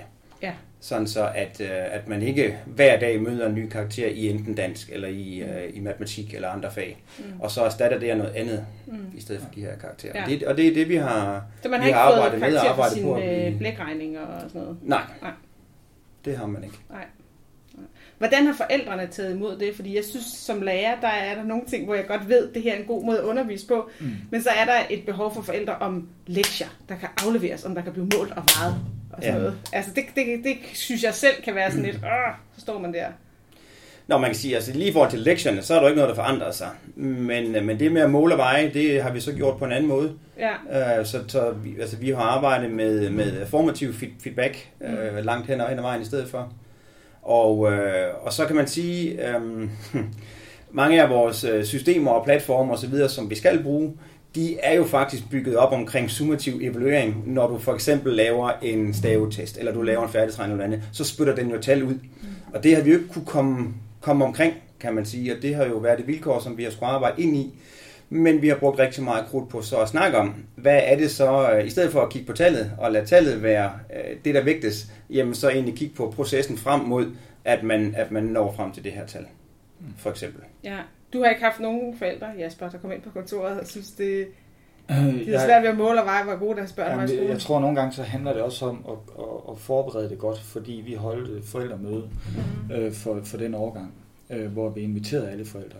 Og, øh, og et eller andet sted redegjorde for, hvorfor at vi ville øh, prøve at slippe hverdagskaraktererne øh, og, øh, og kigge på processen Altså det her med at, at lære en proces, i stedet for blot at få enten et gult kort eller et rødt kort, eller mm. øh, altså bedømmelsen, den summative evaluering, mm. som, som Jens er inde på. så, så vi har egentlig øh, prøvet virkelig at forberede, at øh, forældrene blev indvidet i tankerne omkring det. Mm. Øh, og der havde de også mulighed for at stille rigtig mange spørgsmål. Øh, og det tror jeg har, har, har, har givet noget medløb øh, fra, fra forældresiden også. Mm. Øh, vi, øh, øh, på ledelsesniveau har jeg fået meget, meget få henvendelser. Øh, men det, det tror jeg lige så meget også er fordi, at det arbejde, vi har, vi har lavet, som øh, øh Jenses team øh, har, har bedrevet, også har haft en, en vis tyngde og kvalitet. Mm. Øh, så så øh, jeg tror, det, det ligger meget i forberedelsen og i dialogen, altså at der er forståelse for, hvorfor er det egentlig, vi gør det her, i stedet for at sige, nu gør vi det bare sådan. Øh, men, men at vi har haft øh, dialog øh, med, med forældrene. Mm. Jeg kunne godt tænke mig at tale lidt med dig mere. Vi skal nok komme ind på, hvordan I gjorde det sådan ja, rent øh, ja. praktisk med den her øh, feedback her. Fordi jeg har selv oplevet som lærer at sidde til sådan nogle læsekonferencer for eksempel. Så mm. sidder man så øh, og, og vurderer, hvor gode er ens elever til at læse, og hvordan er de i forhold til de andre klasser på skolen, og de andre skoler i kommunen, eller det område, man lærer. Ja. Øh, jeg har også øh, fået en gang champagne på det lærerværelse, var, fordi nu havde vi faktisk fået det højeste afgangssnit i hele kommunen og sådan noget. Ikke? Og det er jo ja. også en anden præstationskultur, som man kan være med til at, at styrke, mm. altså, eller hvor man ligesom, altså den siver ned. Mm. Det er svært at møde op til læsekonferencer og have de dårligste resultater i hvert fald. Øh, hvordan, hvordan oplever du det som leder egentlig? Altså den her sådan interne konkurrence. Nu gik jeg op, nu talte vi lidt også to om skolen, hvad det var for en slags skole, da jeg kom, tænkte jeg sådan lidt, holy shit, det går godt i OB Høj. Der er mm. to biler i indkørslen der og sådan noget, men det er alligevel ret blandet skole, kunne jeg se, da jeg kom og sådan noget. Så det, altså, I må også have lidt blandede resultater på en eller anden måde, ikke? Vi har, øh, jeg tror faktisk, øh, vi måske er den skole i Aarhus Kommune, nu skal jeg passe på, hvad jeg siger, der, har, der oplever størst diversitet, mm. øh, socioøkonomisk, øh, ja. kulturelt osv., fordi vi ligger med, med OB Høj, som er et, øh, et øh, kvarter med, med relativt dyre huse, øh, relativt mange akademikere, mm. øh, og så har vi... Øh, noget, noget social boligbyggeri, øh, som også er en del af distriktet, mm. lige rundt omkring. Mm. Og det giver en, en, en stor diversitet i vores elevgrundlag. Mm. Øh, en, en mangfoldighed, som jo, som jo øh, hvad skal man sige, ikke altid gør det nemt at undervise, fordi der skal differentieres rigtig meget. Øh, men også en, øh, synes jeg, en god balance, fordi øh, hovedparten af vores øh, familier, som vi arbejder sammen med, de vil virkelig gerne. De kan, og de bakker op omkring klassefællesskaber osv. Mm. Og det vil sige, at der egentlig er en, en, en kultur i området og på skolen, øh, der gerne vil skole, og der har forståelse for, at et fællesskab, en klasse skal fungere, før end at mit barn også kan præstere og kan, kan trives osv. Øh, og det tænker jeg er en af de, de, øh, de væsentlige ting i, at vi på skolen præsterer godt, øh, hvis vi nu snakker præstation, mm. men egentlig også præsterer i forhold til, at vi har god, øh, gode trivselsundersøgelser mm. og, og, øh, og øh, også gode faglige resultater. Mm. Ja. Ja, fordi det er jo det, som man tit... Altså det, det har jo betydning for et helt... Altså for huspriserne på et område. Er det en mm. god skole, så ryger der lige på 100.000 oven i husprisen, ikke? Altså det, det betyder noget for folk at være mm. på den der grønne skolegren der, ikke? Ja, og, og nogle gange er det jo ikke helt fair.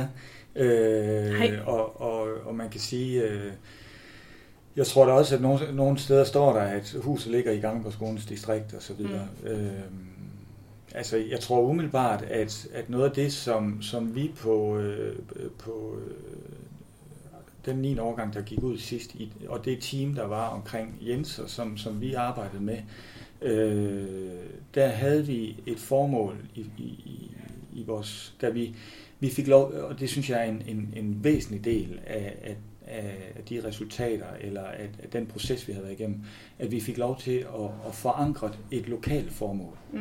Så, så vi havde egentlig muligheden for at lave noget, der ramte lige ned i den skole, vi laver. Ligesom at Samsøgade skole, eller Skæringsskole, eller nogle af de andre skoler, der har været en del, også kunne lave deres egne formål. Mm. Og, og vores, øh, i hvert fald øh, noget af det, der udkrystalliserede sig for os, det var netop det her med, at vi skulle også ture og lade eleverne dvæle ved den formative feedback. Ja. Ikke, ikke øh, se øh, undervisningen udelukkende som et pensum, der kommer fra afsender til modtager, hvor at der kan være risiko for, at øh, det, der kommer ud, ryger hen over nærmeste udviklingszone for, for, for mange af vores øh, elever, altså hen over hovedet på dem. Mm. Øh, men, men at vi i stedet for øh, snakket mere om metakompetencer, altså hvordan lærer jeg at lære? Hvordan øh, kender jeg øh, som elev på 9. årgang øh, min nærmeste udviklingszone? Hvad er det, der er lige præcis er næste skridt for mig? Mm. Og bruge tid på noget af det, som, som jeg tænker, øh, vi fortsætter med, feedback-samtaler, hvor man både i relationen kommer tæt på den enkelte elev, ser den enkelte elev som, som kontaktlærer, øh, men også fagligt mm. er tættere på den nærmeste øh, udviklingszone. Ja, men hvordan, altså, hvordan gjorde I det, det her med at lave det her øh, feedback? Fordi det er jo ikke, der er jo også mange forskellige måder, man kan give feedback på, ikke? Altså komme ind på. Det skal du også ligesom kunne. Ja, og det, og det, er, jo en, det er jo en videnskab, altså hvordan ja. man giver feedback, og hvordan, og hvordan man får det til at fungere. Men nu lige, nu kunne jeg jo høre, at dit spørgsmål også gik lidt i retning af sådan, øh, altså når jeg hører ordet præstationskultur sådan blive brugt lige i øjeblikket, så har det en meget negativ klang. Mm. Øhm, og, og, og det tror jeg, vi skal passe lidt på med, fordi præstationskulturen øh, er her, og, øh, og, og, den, og den er vi en del af. Mm. Øh, og det forsvinder ikke, men jeg tror, vi skal være nysgerrige på og opmærksomme på, hvordan vi, hvordan vi kan styre den. Mm. Og hvordan vi hjælper børnene til at kan styre øh, præstation. Hvem er det, man skal præstere op mod? Ikke? Er, det, er det altid den bedste, eller er det måske bare en selv? Eller, eller hvordan er det? Og der tror jeg, at nogle af de samtaler, vi har med, med børnene gennem de her elevsamtaler, hjælper os til for det første at finde ud af, hvad er det, der støjer for, for børnene. Hvad er det, de er op imod? Hvem er det, de sammenligner sig med, hvis det er mm. det, de gør? Ikke også? Og hvordan kan man hjælpe dem til at få øje på nogle skridt, der ligger lidt tættere på det, som er muligt, frem for det, som, som man gerne... Vi vil jo alle sammen gerne opnå det ypperste. Mm. Ikke også? Og, hvis, og hvis man hele tiden læner sig op imod øh, den bedste i klassen, eller, eller det bedste, man har hørt, de andre kan, jamen så kan det blive for meget, og så, så, så kan det presse i sig selv overhovedet det at skulle møde op i skole. Ja. Så, så um, en af måderne, vi, vi arbejder ind uh, i det her, det er ved, ved simpelthen at, at komme tæt på, på børnene, den her relation. Mm. Altså komme helt ind og finde ud af, hvad er det, der er på spil for dig? Altså, er det svært at række hånden op? Hvorfor er det svært at række hånden op? Hvad er det, der, der blokerer? Hvad er det, der, der, der støjer for, for dig øh, for at skulle tage hånden op? Føler du, de andre griner? Oplever du det? Er det noget, vi skal mm. gøre et eller andet ved? Det er vel også noget um, den der sådan, positive fejlkultur. Jamen lige præcis, om, og, og det hænger jo sammen det hele. Ja. Um, fordi vi vil, jo, vi vil jo rigtig gerne have, at det at gå i skole skal være, skal være sjovt og trygt, ikke mindst. Mm. Um, sådan så, at man, at man sidder i, i et klasserum, hvor man, hvor man føler, at man, man lærer ved at, at afprøve. Ja. Ikke ved at fejle, men ved at afprøve. Ikke også? Og, og det, det ligger jo helt implicit i at prøve, at man selvfølgelig også nogle gange skyder ved siden af. Mm. Øhm, og sådan skal det jo være. Mm. Altså, det er jo, når man går i skole, så prøver man, og man bliver klogere hele tiden. Og hver gang man prøver noget nyt, så, så, så bliver man bedre. Mm. Men som vi plejer at sige, du kan ikke lære at slå koldbøtter så godt ud på samme, samme tid. Altså, mm. Fordi det er jo... det går som regel galt de første par gange, ikke? Men, men pludselig så sidder den der. ja. Jeg tænker sådan lidt, ja, vi har faktisk lavet en, en podcast om feedback. Det kunne være, jeg skulle høre det. Og der var en forsker på Aarhus Universitet, der havde lavet omkring det her med, at det kan være ekstremt svært for børn fra, altså den måde, øh, vi giver feedback på, det er til os selv. Det er børn af os selv. Det er til middelklassen, og mm. det er til middelklasses børn, mm. hvis vi skal ind i sådan noget ja, ja. Øh, klassesamfund. Men de børn, der er fra mindre formidlede mm. hjem, og sådan noget, de har rigtig svært ved det her. De er ikke vant til en samtale, der hedder, hvad føler du? Nej. Hvordan øh, oplever du den her situation? Og sådan noget. Hvordan har I, op, har, I, har, I, har I oplevet den konflikt der, kan man sige? Jeg ja, det har vi. Og jeg ja. tror, det er sindssygt vigtigt, at man starter med at kigge på sig selv. Ja. Fordi det er rigtig, rigtig svært at være den samme lærer for forskellige børn. Mm. Øhm, og jeg tror, rigtig mange børn har brug for egentlig at blive mødt af det samme, og med de samme forventninger, mm. om at, at du kan lykkes. Øhm, jeg tror tit, at vi kommer til, når vi sidder med børn, som, som har det svært, og som er i en situation også derhjemme, hvor de har det rigtig svært, så kommer vi nogle gange til at tage det med ind, når man så sidder og giver feedback, jamen, så får de ikke helt den samme feedback. Man kommer til at, man kommer til at guide for meget, man kommer til at forære nogle, nogle svar, i stedet for egentlig at, for, at lade dem være i en proces, som de har rigtig godt af at være, ligesom alle de andre får lov at være i en proces, øh, for at skal, for at skal tage nogle små skridt skridtene bliver meget mindre nogle gange, når eleverne har det svært. Og der skal vi lære at kigge rigtig meget på os selv og sige, jamen, vi skal også kunne være i, at, at det faktisk er nogle helt andre skridt, der skal tages her. Det er meget sværere, det tager meget længere tid. Mm. Læringskurven er slet ikke så stejl her, som den er andre steder. Og der tror jeg nogle gange, at vi kommer til at tale forskelligt til middelklassen og til underklassen. Mm. Øhm, ja. Mm. Fordi det er, jo, det er jo meget godt eksempel at have i jeres skolevirkelighed, fordi det nemlig ja. repræsenterer mange forskellige typer mennesker i det danske samfund. Jeg kunne godt tænke mig at høre lidt omkring, altså hvad, nu har I gjort det på den overgang, som du har været lærer på. Altså hvad, hvordan gør I for at brede det her ud? Fordi jeg tænker, det er lidt trist, hvis det bare bliver isoleret her hos jer. øh, ja, men, og, og man kan sige, hvis du ser sådan på et kommunalt niveau, jamen så, så øh, har vi en rapport, der er, er ved at blive færdiggjort nu her mm. øh, fra, fra VIA, og, øh, og den har vi fået et lille indblik i, som den er ikke offentliggjort endnu, så den skal vi ikke snakke for meget om. Men, men øh, den kan bredes ud, den skal bredes ud i forskellige kommunale netværk i, i børn og unge her i, i, i Aarhus. Internt på skolen er vi jo øh, øh, interesseret i at, øh, at trække noget af det, som vi kan se fungerer godt, øh, ud først i udskolingen, fordi det, det er her, det startede. Men vi vil rigtig gerne, at det drøber nedad. Mm. Øh, og det gør vi blandt andet, når vi arbejder i, i øh, det, vi kalder professionelle læringsfællesskaber, eller i Aarhus kan det hedde stærkere læringsfællesskaber. Men altså, jeg ved ikke, om du kender Ontario og, og, og det her med, og, og øh, det korte og lange er, at der er noget, der er noget mødetid, mm. øh, og hvor vi et eller andet sted kigger på, øh, hvad er det, som 9. årgang sidste år, og hele årgangsteamet omkring, øh, hvordan har de arbejdet med det, og hvordan kan vi se det, både på vores nuværende 9., 8. og 7. lykkes.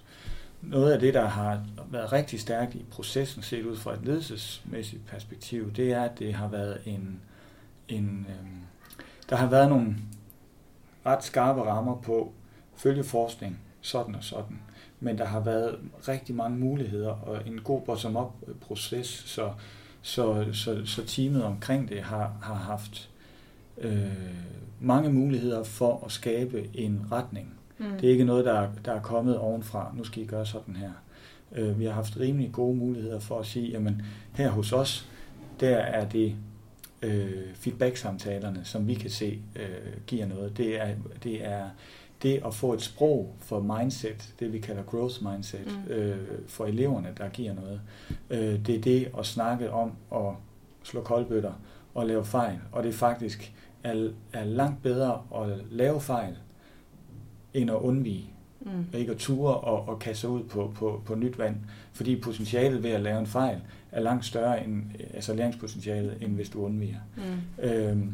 Jeg tænker bare, I må da have nogle af de der overlærer, der sidder sådan her og tænker, ja, ja, det er fint nok. Jeg giver bare en karakter. altså, var Jamen, det, noget, det er der jo altså, ikke tvivl om, at jeg har. Dem har jeg selv kæmpet med. Øh, og sådan noget. Jeg tænker bare, det, der, der er virkelig en udfordring der at få ja, ja. det her ud, ikke? Det, altså det, er, det, vil det, også, det vil jo også blive svært, om man kan sige det her, når du siger, Jasper, at vi har fået lov selv at definere rigtig meget, så sidder meget af den, af den viden og den erfaring jo også hos os selv. Mm. Øhm, så det er jo selvfølgelig klart at udbrede det først øh, her i huset kan man sige. Og vi har ikke nogen opskrift som sådan, hvor vi kan sige, du skal bare gøre sådan og sådan og sådan, så bliver alt godt. Mm. Øhm, men man kan sige, at vi har gjort os nogle erfaringer med at lave nogle justeringer på den måde, vi underviser på, som, som, øh, ja, som vi ser som, som hensigtsmæssigt og positive. Mm. Ja. Og men... det, er, øh, det kommer sig jo ved, at vi blandt andet på skemaet har, har indført øh, altså, to tid som, som feedback-samtaler med eleverne, så det simpelthen er, det, det er rammesat, hvornår og så, så kører der et rul, hvor vi når at snakke med eleverne x antal gange i løbet af et år. Øhm, det er jo både altså, socialt og fagligt. Ja. Så det vil sige, at den understøttende undervisning er blevet lavet om til to timer, hvor du så underviser halvdelen af tiden, og så den anden halvdelen af tiden, der har du så Ja, hvordan vi nu, hvordan det, vi nu det er sådan kort ja, op ja, på den præcis. måde. Ja, okay. Ja. Så det vil sige, hvis man nu skulle gå i gang med den måde, som I havde tænkt, eller I har tænkt det, så er det en rigtig god det at have sin ledelse med, var? Helt sikkert. Ja. ja. Mm. ja. Fordi det er... Øh, for os, der er den her øh, mulighed for at snakke med eleverne, få opbygget en relation og komme tæt på, den er mm. rigtig, rigtig vigtig. Mm. Og, øh, og det har vi skematiseret, så, så jeg har to gange om ugen, hvor jeg har mulighed for at snakke med mine elever. Mm. Og, øh, ja, og, og det giver det giver en mulighed for, at vi snakker med dem, afhængig af hvem eleverne er, men sådan 5-6 gange i løbet af et år, og så er der nogen, vi selvfølgelig er omkring noget oftere. Mm. Øh. Mm. Men det er en god idé at have det skemalagt, fordi Jamen det er jo det, der, altså lige så vel som når Jens ved, at han skal have geografi inde i syvende mm. et eller andet. Det er også godt, at jeg mig lagt det. det er rart at vide, ja. men, men det er jo derfor, at den løbende evaluering og, og feedbacken, mm. den, at den individuelle feedback mange gange har trangkår, fordi den mm. står ikke i et schema. Mm. Øh, og, så, og så når du har, det er jo det her med, med pensum over for øh, feedback og, og nærmeste udviklingszone. Hvis du nogle gange har en fornemmelse af, øh, øh, geografi er på nogle årgange kun én lektion, øh, øh, 45 minutter. Der er et pensum, man skal igennem, og man skal virkelig arbejde stærkt mm. for at nå det hele igennem, mm. inden du øh, ender til prøverne i, i 9. klasse. Øh, jamen, så handler det også om at ture og sige, at vi skal arbejde med feedback. Og fordi noget er, og nu kommer jeg tilbage til det med afsender og modtager, at, at øh, man kan stå øh, øh, op ved smartboardet eller ved projektoren og, og køre et pensum igennem. Men, men det vigtige er jo, at vi er tæt nok på, på den enkelte elev. Mm. Og det er vi bare vildt opmærksom på, fordi der er så stor diversitet i vores område. Mm. Øh, at hvis vi udelukkende gør det på den gammeldags måde, så er der alt for stor en del af vores elever, der, der, ikke, øh, der ikke fanger det. Mm. Og der heller ikke, dermed ikke bliver motiveret øh, af, af den undervisning, vi bedriver. Mm. Har I, altså hvis der nu er nogen, der godt kunne tænke sig at komme i gang med det her, hvad, som ikke er en del af et stort forskningsprojekt, fordi I, altså, I var jo nok ikke kommet i gang med det, hvis I ikke var blevet henvendt, altså hvis øh, rådmanden ikke havde henvendt jer til jer, og, og der ikke havde været et forskningsprojekt. Nogle gange så, så er det jo dejligt at blive skubbet lidt. Ja. Mm. Øh, hvad, hvad, men nu sidder der nogle og lytter, hvad, hvad er jeres råd til dem?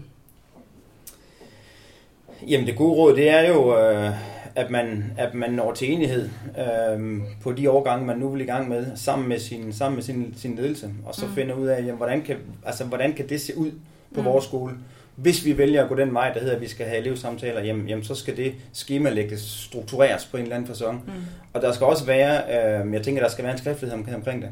Altså, helt lavpraktisk, man bliver nødt til at lægge referater et sted, sådan som mm. man ved, øh, vi snakker jo både status, og vi snakker mål, og vi snakker øh, altså sociale øh, ting og så videre også. Og jeg tænker, det er vigtigt at få skrevet tingene ned. Det er vigtigt at få, at få vendt tilbage til de ting, og, og, og, og få fuldt op på de aftaler, som man ja. laver.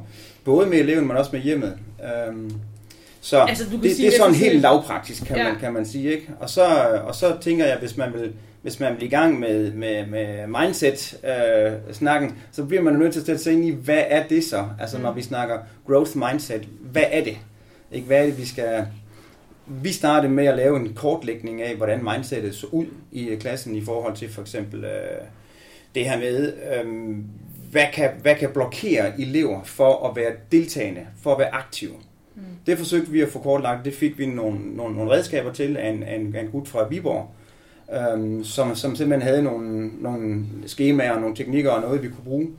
Øhm, og hvis man er i gang med feedbacken, jamen, så må man jo i gang med at sætte sig ind i, hvad, hvordan gør man det? Mm. Er det elevfeedback, elev-elev, eller er det eller er det en anden form for feedback, man nu vil i gang med, eller er det det, hele? Øhm, så der er, noget, der er noget viden, der skal, der skal indhentes, øh, mm. tænker jeg. Mm. Øhm, og det, og det skal foregå i samarbejde med ens ledelse, fordi det, det, det tager tid. Øh, og det skal, det skal prioriteres. Det er mm. ikke en opgave, man bare lægger ned oveni i det, man gør ellers, fordi så, så, så tror jeg, den dør. Og det var også, det var måske, hvad skal man sige, vores lærernes største anke i det her, det var sådan lidt, jamen, hvor, hvornår skal vi gøre alt det her? Ikke? Altså, hvordan, hvordan, hvordan bliver vi kvalificeret til det her?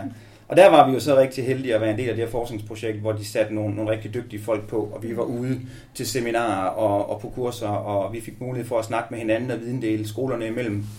Øhm, og vi har sågar fået tid her på skolen til i vores årgange også at snakke sammen om, hvordan udvikler vi noget. Øhm, startende med, hvordan udvikler vi at lave et referatsystem, mm. som, som kan bruges. Hvad er det, vi vil måle på? Øh, hvorhen starter vi? Mm. Ikke også? Øhm, og det skal systematiseres. Det skal systematiseres ja, rigtig, ja, rigtig meget, ligesom ja, resten egentlig ja, er systematiseret i skolen. Ja. Ja, ja. Så man skal, man skal tænke det som fag. Ja. I virkeligheden. Ja. Altså, um, relationen er jo et fag, som, som ikke er skemalagt. Uh, Ja, som også indgår i fagen. Ikke? Altså det, det, der er jo masser af forskning, der viser, at det er svært at undervise rigtig godt, hvis du ikke har nogen relation. Præcis. Så kunne vi bare sidde på en skærm.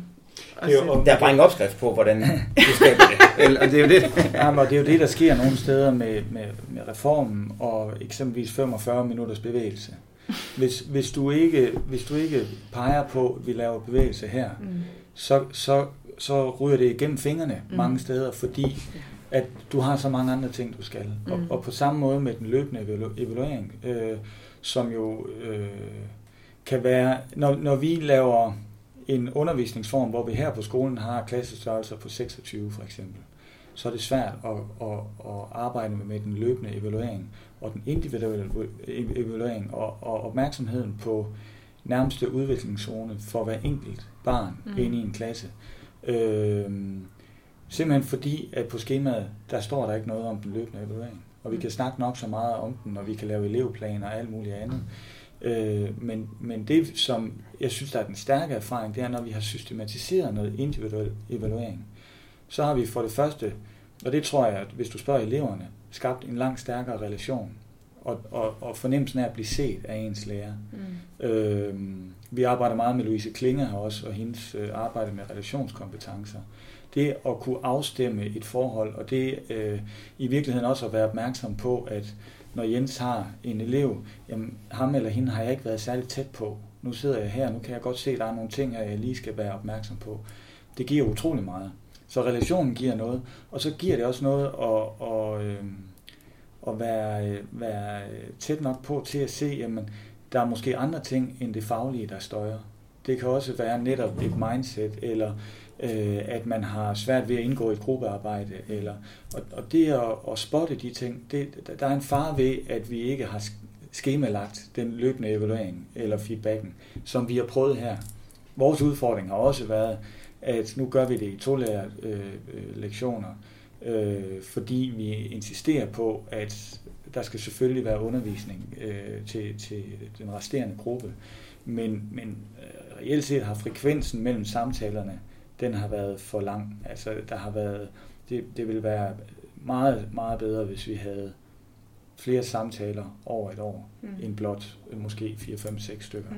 Det er der ingen tvivl om. Mm. Og så tror jeg også, at det vi, øh, eller det kan du sige Jens, men, men noget af det vi har set på skolen, det er den alsidige udvikling. Altså det at arbejde med det sociale, de personlige kompetencer og, og, og de sociale kompetencer. Øh, det er egentlig det, der har, har fyldt mest i, i, øh, i øh, samtalen, mm. mere end at komme helt tæt på det faglige niveau. Ja. Øh, men, men har jo underbygget det faglige, øh, fordi at det, det netop kan være nogle ting, øh, hvor at, at Jens kan se, jamen, vi skal gøre noget ved dit mindset her, fordi hver gang der kommer en udfordring, så prøver du egentlig at undvige. Øh, det er helt okay inde i klassen, at, at man også laver fejl, og viser, at man laver fejl. Mm. Ja. Og, og det er jo det handler også om fællesskab og kultur, og, og få skabt en kultur i en, i en klasse, hvor det faktisk er positivt at lave fejl. Ja. Og, og ture kan sig ud, hvor man ikke ser særlig godt ud, om man skal lave en koldbøtte, eller om man skal lave øh, mm. færdighedsregning i matematik. Mm. Mm. Men det er også fordi, altså, øh, det faglige og det sociale og den personlige udvikling, det hænger jo sammen. Altså, du, du kan jo ikke, børnene er jo for at lære, og de får at lære på alle mulige forskellige parametre. Ikke? Altså, sådan, det, du kan jo ikke sådan, nu laver vi kun noget socialt. Det er jo også at sidde i et gruppearbejde, det er jo mega socialt. Mm, ja. Altså, hvis man ikke får feedback på den optræden, man har i gruppen, så er det svært at kunne lære det, ikke? Præcis. Ja. Altså, vi stiller nogle gange nogle rimelig høje krav til de der børn om, nu skal jeg arbejde i gruppe. I finder dem selv. Åh oh, oh, nej, jeg håber ikke, der er nogen, der gør mere. Nå, det er der nok ikke. Nå. Men hvad hedder det? Øh, jeg synes, det er super godt råd. Jeg tror faktisk egentlig ikke, at jeg har så meget mere. Øh, jo, jeg vil bare lige høre, hvor mange elever har egentlig spurgt dig? Må vi ikke godt... Jeg kan ikke bare få en karakter. Okay. Øh, det er der nogen, der har. Ja. Øhm, og især drengene. Ja. Øhm, altså der er jo altså det her konkurrencegen øh, i nogle drenge, og, og også der er en motivation i at få en karakter mm. for nogen. Um, og det skal man heller ikke glemme. Og vi skal jo ikke have, vi skal jo ikke som lærer have failure mindset på elevernes vegne og sige, at de kan ikke tåle at få en karakter. Mm. Fordi uh, det er jo en virkelighed, de også kommer ud i. Så, så det kan jo ikke nytte noget, at vi køler dem igennem en folkeskole og beskytter dem for alt, uh, der hedder karakterer, og så møder man en virkelighed bagefter, hvor det, hvor det hele hænger, afhænger af karakteren. Mm. Men um, det er sket, at nogen spørger til det. Men jeg vil sige, det er jo ikke fordi, vi oplevede egentlig i starten, at mange elever havde lidt svært ved at finde ud af, hvad for niveau havde de så. Og det, ja. var, og det var i starten, at vi fik de der spørgsmål. Hen ad vejen er vi selv blevet meget opmærksom på, at så sige, jamen, hvordan er det, vi sikrer os? At mm. vi samtidig med, at vi giver feedback, samtidig med, at vi laver en undervisning, hvor vi ved, at børnene lykkes, fordi det er jo en stor del af det med at kunne være i en, i en, i en fejlkultur, positiv fejlkultur, det er også, at man giver børnene en chance for at kunne lykkes øh, med, med det, de gør. Øhm, så har vi også skulle være opmærksom på, hvordan hvordan sikrer vi så også, at børnene ved, hvad for et niveau de er på, mm. uden nødvendigvis at give dem en karakter. Og, øhm, og det, har jo, det har jo nogle gange været lidt, jeg, jeg har været vidt omkring, for at forsøge at, at sige alt muligt andet end tal, ikke? Um, du er en virkelig flot appelsin her. Der er det. Så, altså, det kan jeg forestille mig, at man skal være lidt kreativ der. Ja. Men, eller vise sådan lidt visuelt på en eller anden måde. Der sker også noget med noget visualisering, eller sådan noget andet. Dit jul er meget grønt, eller...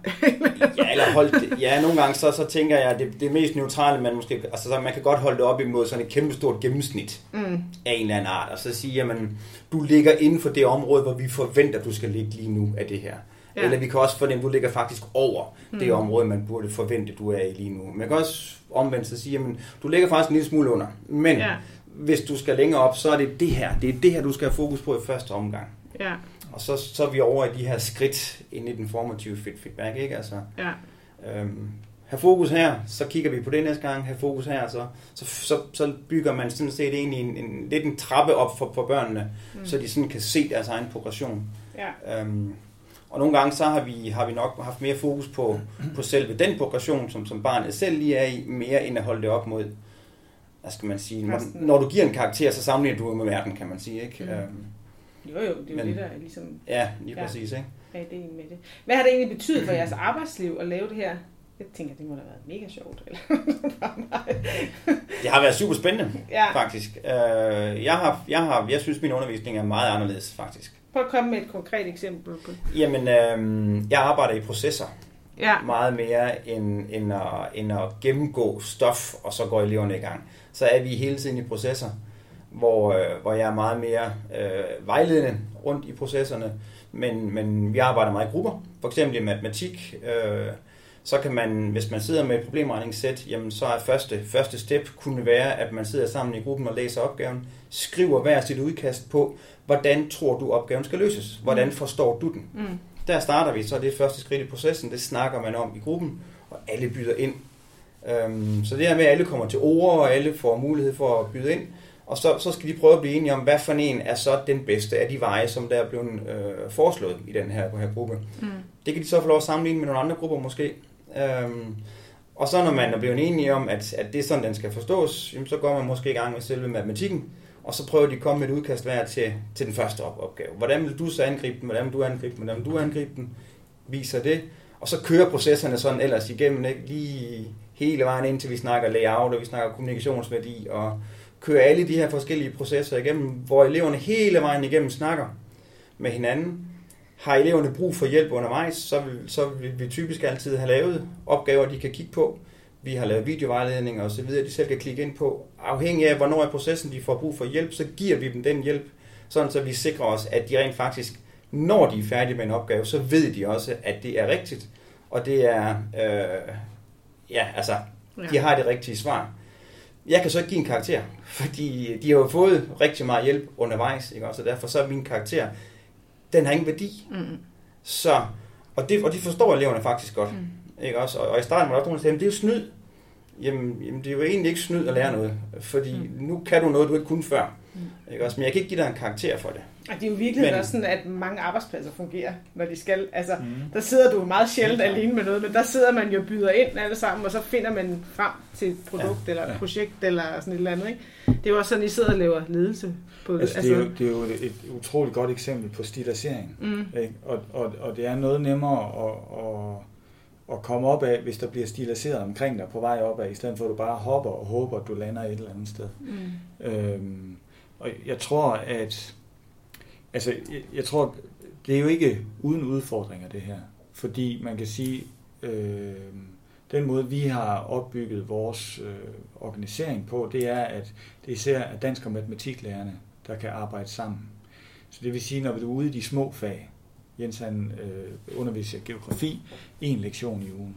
Det er meget, meget svært at nå at give formativ feedback mm. og køre noget undervisning af øh, i en klasse i en lektion. Og så har Jens for øvrigt tre-fire andre geografihold ja, ja. på samme måde. Ja. Så derfor bliver man nødt til, og når du siger, hvad vil andre gøre, hvis, altså, jeg tror, man bliver nødt til at starte i meget, meget små bidder. Mm. Øh, det at arbejde formativt øh, er jo også tidskrævende på en helt anden måde.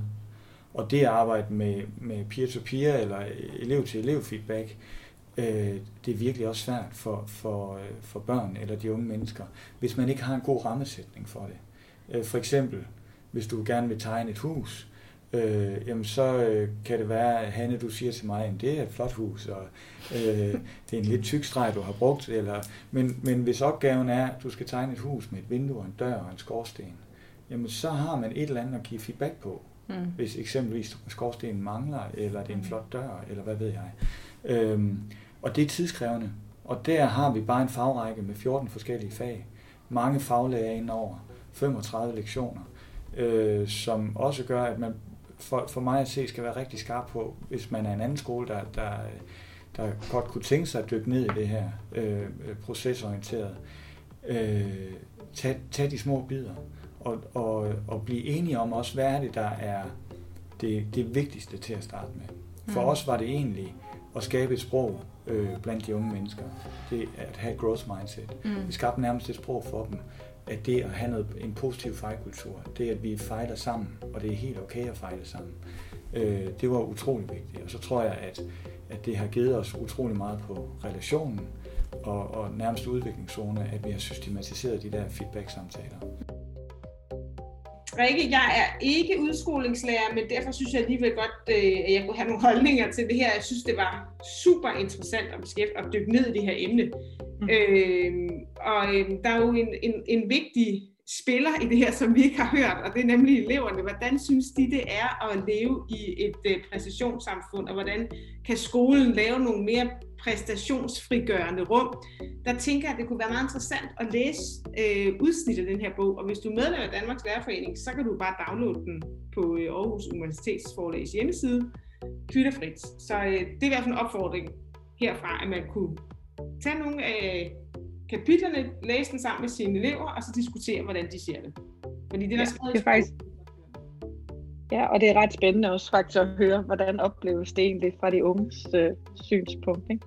Det er mega spændende. Øh, jeg synes, øh, jeg synes de der de, de, de to fra Aarhus skolen, du talte med, særligt læreren sagde noget, de sagde to noget rigtig spændende, men, øh, men jeg blev mærke i noget af det, som, øh, som øh, Jens hedder om det, Ja, ja, læreren Jens, ja. Så sagde, han sagde, at øh, eleverne de sagde nogle gange til ham, når de arbejdede sammen om en opgave, øh, i, i, i forbindelse med sådan noget formativt feedback, at det var lidt snyd, fordi de lavede den jo ikke selv. Nej. Og der sagde han så fint, det er jo ikke snyd at lære noget. Og jeg synes, det er sådan en vigtig pointe, at det, der sker, når man arbejder formativt med opgaver, når man drøfter dem undervejs med sin lærer, så bliver man faktisk dygtig undervejs. Og det er jo det, det handler om, i stedet for det der med, at hele tiden at vise, hvad man kan nu, det er jo egentlig ikke så interessant. Uh, så jeg synes bare, at det der, det ikke snyder at lære noget, det kunne ligesom være mottoet for den her uh, podcast, du har lavet, Hanne. Ja, ja, at det ikke er snyd at lære. Men jeg synes også, det var super spændende det der med, at man som skole får et andet fokus på undervisning. At det faktisk ret hurtigt øh, kommer til at kunne ses og mærkes i undervisning. Og det med, at hele didaktikken ændrer sig. Mm. Det synes jeg faktisk var, det, det har jeg simpelthen ikke oplevet før, når vi har været ude, og vi har virkelig besøgt mange skoler og mange lærere.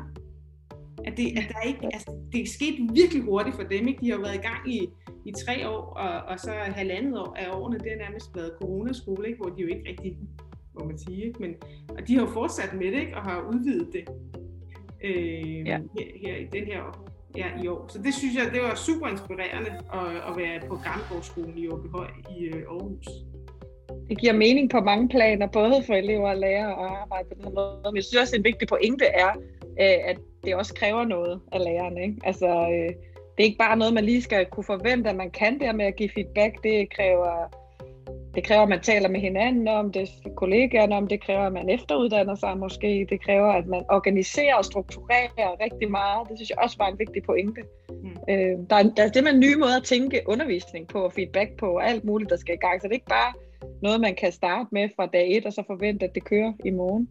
Men, øh, men der er god grund til at gå i gang med det. Jeg synes, det der med at skære ned på karaktererne, det kunne man jo gøre i morgen. Det vil der ikke ske noget ved. Ej. Og det var noget med, at det kun var to om året. Man behøves to, to øh, karakterblade øh, om året, man behøves at få. Og man kunne droppe alle hverdagskaraktererne, som de taler om. Det synes jeg virkelig, altså det, det var der et skridt mm. øh, at gå i gang med derude på skolerne. Ja. Og der synes jeg også, der er også en, en opfordring, hvis vi har en enkelt lytter eller to, der sidder og laver portaler på Gyldendal og Alivia og alt muligt andet, matematikfæsser og sådan noget, Prøv at droppe det der med, at man får et resultat hver gang, man har lavet en opgave, ikke? Altså, ja. Øh, det, det, det gælder jo også helt ned i indskolingen, at de sidder med sådan nogle portaler, hvor, hvor det kan godt være, at de ikke får karakterer, men så får de alt muligt andet, der ligesom viser, hvor, hvor dygtige de er lige nu. Mm, en procentdel. Og det er jo rigtigt nok, altså hvor, hvor, hvor vigtigt er det at se, hvor dygtig man er lige nu? Er det ikke vigtigt at se, hvilken proces man har været i, og hvordan ens udviklingspotentiale i virkeligheden er? Ikke? Fordi alle mennesker ja. har faktisk et udviklingspotentiale, og det glemmer man lidt at kigge på, hvis du bare får fire. Ja, præcis. Hvor kan jeg komme hen i morgen? Det er det, der er spændende. Men øh, tak fordi I lyttede med. Vi lyttes ved en anden god gang.